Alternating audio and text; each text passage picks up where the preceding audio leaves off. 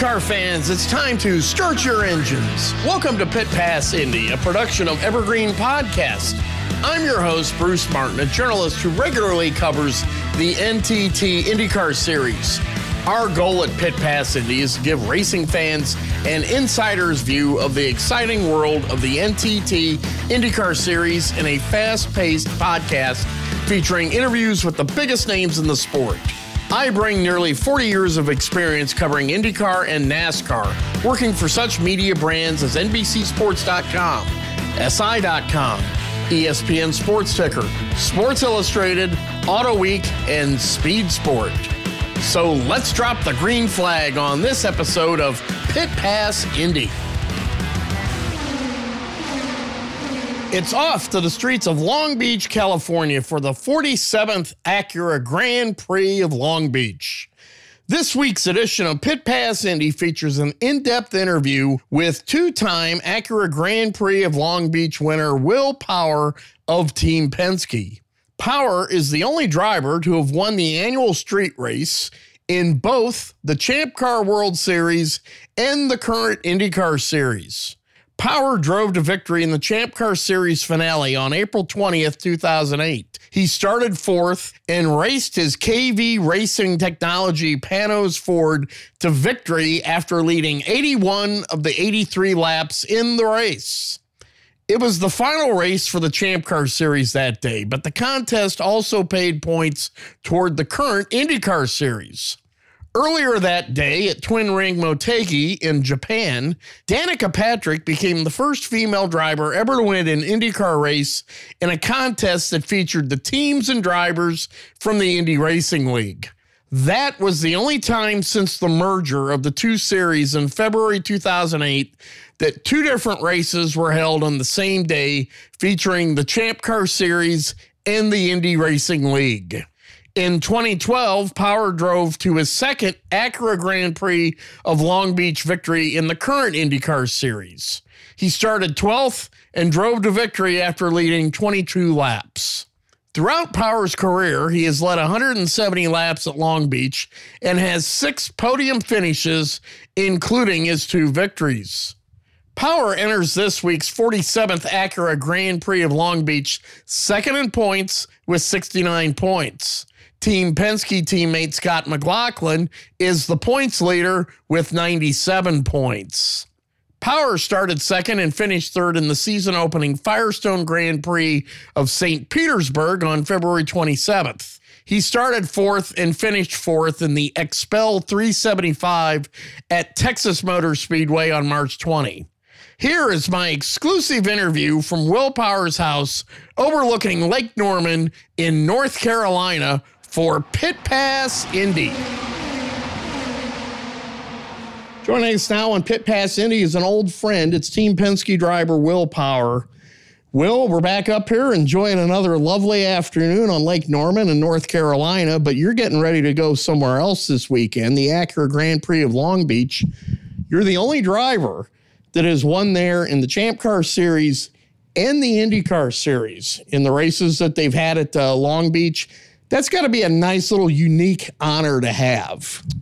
Uh, yeah, I mean, uh, yeah, it's always good to see some of those unique records or honor, honors or whatever you want to call it. But uh, it's a favorite event of mine, favorite track of mine. Um, as far as, you know, street courses and events go, it's got a lot of history. It's a, it's a very cool atmosphere with uh, with always a very big crowd, so um, and a party sort of atmosphere, I'd say. Uh, definitely the one that you want to win in your career. You get your face what they engraved in Victory Lane there, which is really cool. There's some um, pretty legendary names and faces in there, and I'm lucky to have two faces in there, which is awesome. When you go back and look at the history of that race, in nineteen seventy-five, it started off as a Formula five thousand race. Brian Redman won that. He was a big name in auto racing. But beginning in seventy-six through eighty-three, it was a Formula One race. And when you think of the greats of Formula One that competed there, and then in eighty-four, it became a kart race. Yeah. you think of all the great names there, like yeah. Al Unser Junior, Michael Andretti, yeah. and all the great drivers that won there when it was a kart race. You won the final Champ Car Series race in history, which was the two thousand eight, at that time, the Toyota Grand Prix of Long Beach. Now it's the Acura Grand Prix of Long Beach. But that was the final time the Champ Car Series ever had a race. The points counted toward the Indy Racing League championship. Earlier that day, the original I R L teams had competed in Motegi, and Danica Patrick won the race that day. It was really a very unique day of racing. And what do you recall about the last time you were going to go out there and drive in the Cosworth-powered Champ Car? It was uh, a very bittersweet uh, victory. One, because, I mean, it was bitter because I absolutely loved that series. I thought the cars were fantastic. And, um, uh, you know, it was really sad to me that that's that era of car, that, you know, the, the Cosworth engine with, you know, big horsepower, the car was light, was going away, and we were all going to the the Indy car that we ended up with until two thousand eleven, the end of two thousand eleven. Um, and, but it was just, yeah, an amazing day to to win to win that race. And uh, yeah, it was yeah, it was interesting. I won the race, and Danica won her first race, so obviously all the uh, coverage. I, was, I mean, she actually ended up being at the Grand Prix there, and um, yeah, she was certainly the focal point. But uh, for me, it was it was a sad day to see the end of Champ Car, but it was also uh, it was great that the merger happened. It had to happen, and now you've got what we got now, which is, you know, the most competitive open wheel series in the world. And then in twenty twelve, you came back with Team Penske and was able to win the Toyota Grand Prix of Long Beach in the current IndyCar. So to be able to be the only guy that has won the race in both different types of cars, how unique is that? Yeah, um, sure. It was really cool to win the last Champ Car race and uh, then, you know, win again in the merged series. It's, it's, it's a tough one to, to win. And like I said, Uh, you know, earlier, it, it's certainly one you want to tick off. It's, you know, I'd say of all the events, you've got the Indy five hundred, and um, I would say that's the next race you want to win after the Indy five hundred because of its history. Um, there's a bit of prestige with all that. Not only its history and prestige, but also the backdrop, the excitement, the crowd, the buzz, the fact that it's Southern California. It's more than just a street race. It's a street festival. How much of that do the drivers feel? I I feel that it's, yep, the atmosphere matters. It's just a, it's a place you really look forward to going to. It's always sunny there, knock on wood. Uh, but uh, yeah, very party atmosphere. The majority of fans are not race fans. They're actually there for the festival, so... Yep, you definitely get that vibe, and I, I love it. I love the fact the hotel's inside the track, and um, there's a bunch of fans always in the lobby there. It's just a, it, it'll be a, it'll be something when I stop racing. It'll be it'll be an event that I'll really miss. And as far as the party atmosphere, I know that you are a drummer, and one of the great things about that race, they usually have a couple of big name concerts there every night. Have you been tempted to go up there and play the drums with Cheap Trick or any of the other headliners they've had there in the past? No, but I heard, I could hear it from a hotel room to hear Cheap Trick playing, which is pretty cool. Yeah, I mean, there's always something for the fans to do there. Uh, like you said, they have concerts there, and I think in the convention center there, they also have a lot of really cool displays and Um, you know, all sorts of things to do. So, and plenty of series. So it's a cool event. It's, like I said, it's it's probably second on the list of the ones that you want to say that you won. Now, as far as the season goes, you're second in points after two races. Team Penske's won both races. Yeah. Your teammate Scott McLaughlin won the first season opening race, the Firestone Grand Prix of Saint Petersburg. Looked like he was going to make it two for two before your other teammate, Joseph Newgarden, got a fantastic run on him on the last lap, passed him in the last turn of the last lap to win the race at Texas Motor Speedway. But yet here you are, second in points. How would you describe the way your season has begun? Yeah, it's just very consistent, very kind of methodical, uh, well thought out races, taking as much as we can for the situations that, uh, you know, we had or were dealt as far as, you know, yellows and all that sort of thing. And yeah, it's the way to win a championship is to continually finish in the top five. Obviously, you have to throw a few wins in there, like two or three wins to win a championship, uh, because you're going to have a couple of bad results. But if you look at the averages over the years, you know, to be super competitive, you've you've got to you got to be there, top five every week. It is, it's so competitive now. If you fall out of that top five, you start to fall behind in points. So as you move on to the Acura Grand Prix of Long Beach, it'll be the second street race out of three races this season. In May, May first, we'll be at Barber Motorsports Park for the Honda Indy Grand Prix of Alabama. Then it'll be another road course race on the Indianapolis Motor Speedway road course, the G M R Grand Prix, before you get to the big race, the one oh six Indianapolis five hundred. But you, as a very top-notch street and road racer, do you look at these races as a tremendous opportunity for you to bank points away before you get back on an oval in the Indy five hundred? I, you know, I was just thinking about that. And I actually now, you know, you go through races. Sometimes you, you know, pinpoint a race where, yeah, I'm very good there. But I, I want to say it's almost the case at every track now. They're just... You know, some don't quite click with you. Like Texas recently just hasn't quite cl- clicked with me. So a top four was really good. But for the most part, I expect to be a contender everywhere. You know, I have the ability to. But with the competition now, it's so easy to fall out of that area. It's so easy to just fall out of the, the, the window. And suddenly you're, you know, qualifying fifteenth. And it's a very different day for you. So... I think that, you know, having a struggling year last year, we've put a lot of focus on this season, and um, you have lots to review and improve upon. It's the years where you're really dominant and you come back, you really haven't had anything to sit back and kind of improve upon, as, and, and everyone else has, is where you struggle. And that, that was really the case. In twenty twenty, I was really strong. You know, five poles, running at the front all the time. And, and twenty-one came back not very strong. You know, as a whole team, we all struggled, but but uh, uh, so I feel like this year I'm fixing all the little problems that made us not strong last year, and we're going to be in a better spot everywhere, I hope, this year. Poles are very important to you. You're only a few behind Mario Andretti in the all-time career pole record in IndyCar. Also, starting up front has to be pretty important in a tough street course like Long Beach. So how much of your emphasis this weekend will go into winning the pole?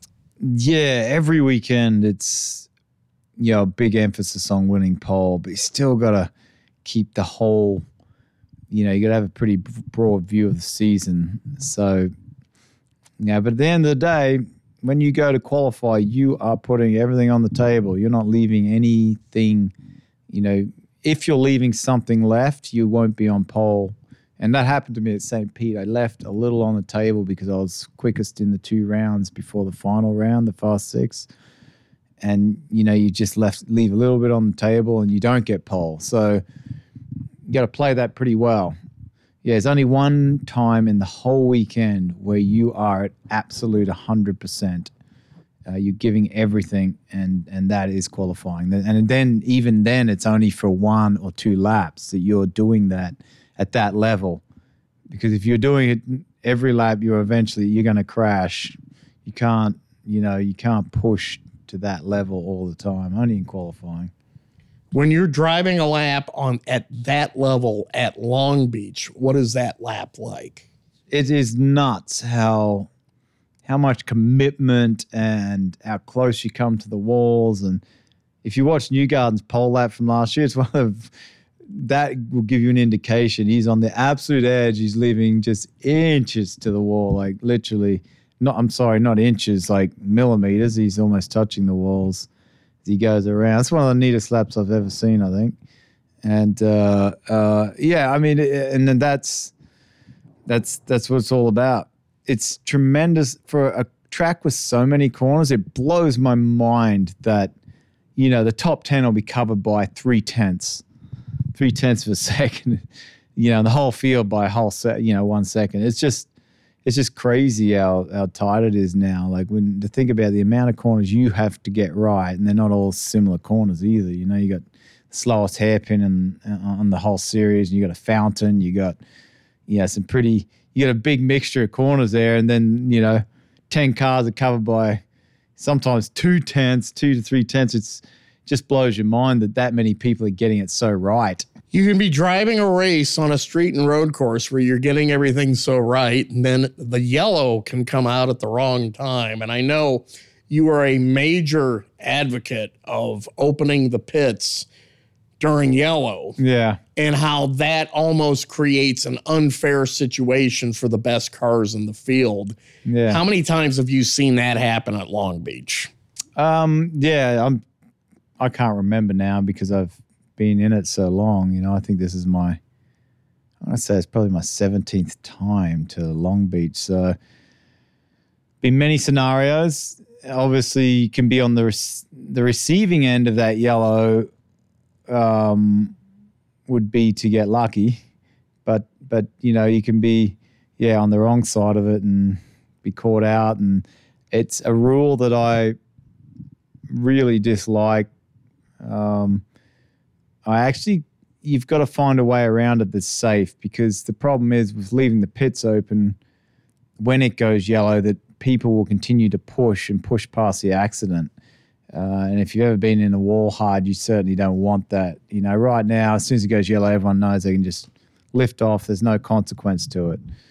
Um, you know, you're not going to lose anything because everyone's going to pack up and then wait for the pits to open. But, you know, I've, I've certainly given IndyCar some good suggestions where you could have a, it goes yellow, you got three seconds to get on the pit speed limiter and you just drive around, or, or you could have a separate limiter that's a little bit faster than the fifty mile an hour, you know, something that may be seventy, and everyone just, you know, does that. But even that has its its own issues, because then if you um, have pitted under green, obviously when you were in the pit lane, people were going past at, um, uh, you know, you know, one hundred ninety mile an hour down the front straight there, and then obviously the rest of the lap, the average speed, and you know that average speed goes to, from in the hundreds of mile, you know, one hundred and something mile an hour down to like seventy mile an hour. So there'd be a discrepancy there as well. Like, you know, if you've waited, you've gone long and you've waited and you go on the pit lane, now everyone's only at seventy mile an hour. So you get a big advantage. So either way, there's, there's, it's, it's not ideal. I think the ideal would be if you had a system that you could actually get a sector, the sector where the crash is, the car ends up on a limiter remotely, you don't even have to press it, and then something like that. But yeah, it's tough. There's always compromise. It's motorsport. On one hand, the yellow cost me potential win at the first race in Saint Pete, but then a yellow took me from eighth to third at Texas. You know, just from a good pit lane, everyone packed up and put me in a in a better position. So yeah, you'll win and lose. Hopefully, it evens out. But it, for me, because I've always run, you know, been running at the front of these street courses and road courses, it, it, I have lost more than I have gained. I could almost guarantee that. And as you look ahead to Long Beach, the stars come out for that race. Has Will Power ever been starstruck by any of the big name celebrities that have shown up out there? Um, I saw George Lucas there. That was pretty cool.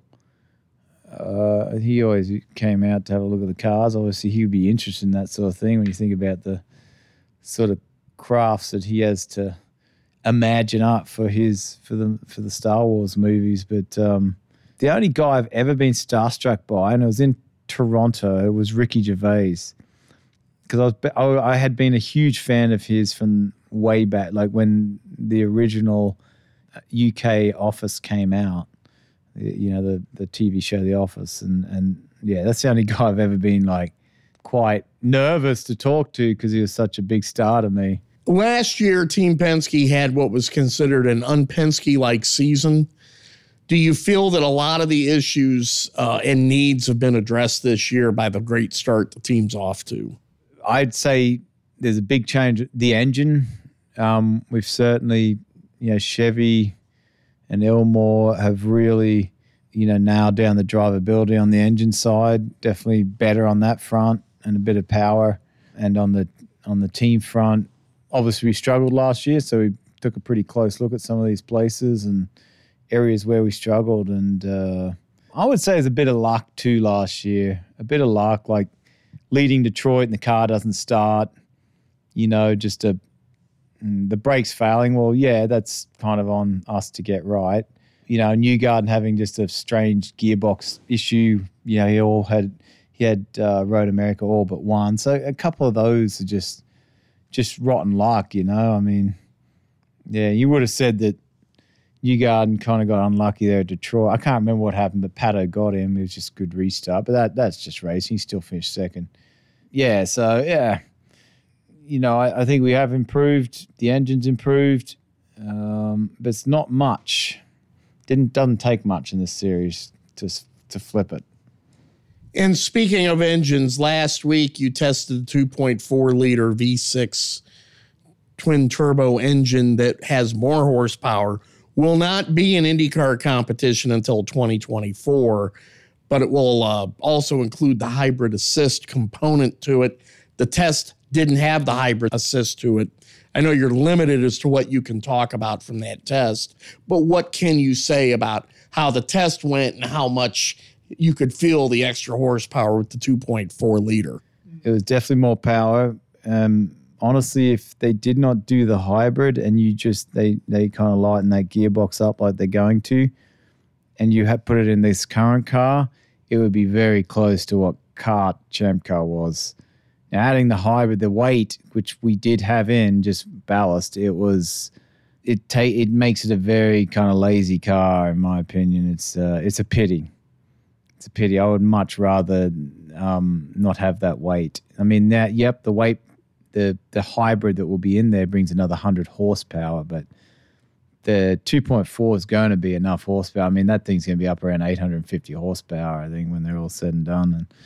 And yeah, I mean, that's that's enough power right there. You know, when we get into the nine fifty, that's that's a lot of you, I think all the drivers would like to see the car lightened, um, which is quite difficult because none of the team owners want to go and have to buy another car, but what needs to happen is they need to redesign a whole car. And I mean, we've had this thing for twelve years. It's been a long time. It's a long time. Like if you average a car out, like if you were to, you know, whatever a car costs over, you know, let's say if we did a new car, then you, you can say, look, we're going to have this for a decade. It kind of, ju- it, you know, justifies the money that you put into it. You know, you can, you know, having to buy a new car for another decade. So yeah, I, I get it from the team owner standpoint. We're all in the same stuff, so why does it really matter? Um, and I get it from the driver's standpoint. I would love to drive a beast that's, you know, knock two hundred pounds out of the, the current car or one hundred pounds out of the current car and put an eight hundred fifty horsepower engine in. Now, that's that's what you're talking about. That's a fun car. That's, you know, getting back to Champ Car and Kart. But can you do it by shaving weight off the current car, or is that going to basically take a new car? It's going to take a new car. There's just not enough areas um, to do that. Like, yeah, knocking knocking a bit out of the the gearbox. I honestly can't see how you can make it a well-weight distributed car if you're going to run that hybrid system. I can't really see. Like, you'd almost have to make a carbon gearbox, and you know the you, and have the probably the diff on the back so you can, you know, move the suspension all the way back so the weight distribution's a little further forward. Yeah, it'd be tough. It'd be tough for that hybrid system to build a nice light car. There's plenty you can knock off that car in the uprights and the spindles. You could do lighter wheels. You could definitely do a whole lighter chassis, but the, the weight does not need to come off the front. The weight needs to come off the back. That's the thing. You it like you yeah, we could knock some weight out of it. If you knock it out of the front, you're going to make it even a, a more Um, a, a, a very, the weight distribution would be terrible. It's already, when you add all that weight on the back, it's already bad.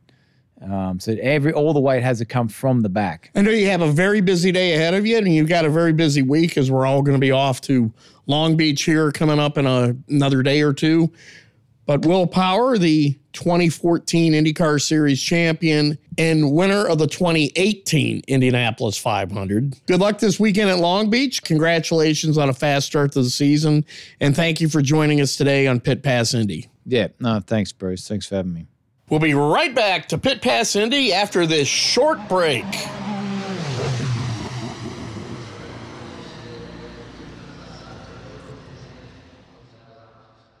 In the world of racing, Penske means performance and winning. For good reason. Since nineteen sixty-six, Team Penske has won forty-four national championships, seventeen in IndyCar alone. And last year, Team Penske claimed its Indianapolis five hundred record-extending nineteenth Indy five hundred win with Joseph Newgarden, the latest driver, to win the famed race. Team Penske also won its second straight NASCAR Cup Series championship. In twenty twenty-two, Penske was the first team in history to win both the IndyCar and the NASCAR Cup Series championships in the same season. Team Penske enters the twenty twenty-four N T T IndyCar Series season with two hundred thirty-six IndyCar wins, including thirty-four five hundred mile race victories. Those are results that are tough to top, but Penske's legendary reputation for quality and attention to detail makes a statement off the track, too.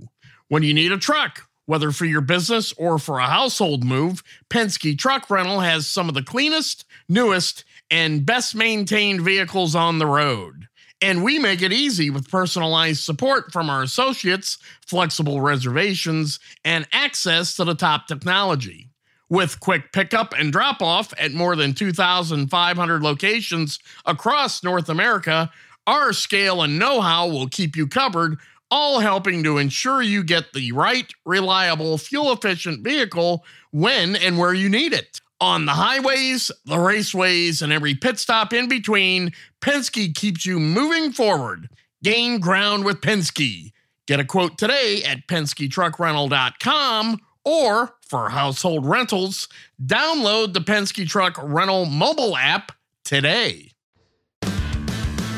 And that puts a checkered flag on this edition of Pit Pass Indy. We want to thank our guest, two thousand fourteen N T T IndyCar Series champion and twenty eighteen Indianapolis five hundred winning driver Will Power of Team Penske for joining us on today's podcast. Along with loyal listeners like you, our guest helped make Pit Pass Indy your path to victory lane for all things IndyCar. For more IndyCar coverage, follow me at Twitter at Bruce Martin, one word, uppercase B, uppercase M, underscore five hundred. This has been a production of Evergreen Podcast. A special thanks to our production team. Executive producers are Bridget Coyne and Gerardo Orlando. Recordings and edits were done by me, Bruce Martin, and final mixing was done by Dave Douglas. Learn more at evergreen podcast dot com. Until next time, be sure to keep it out of the wall.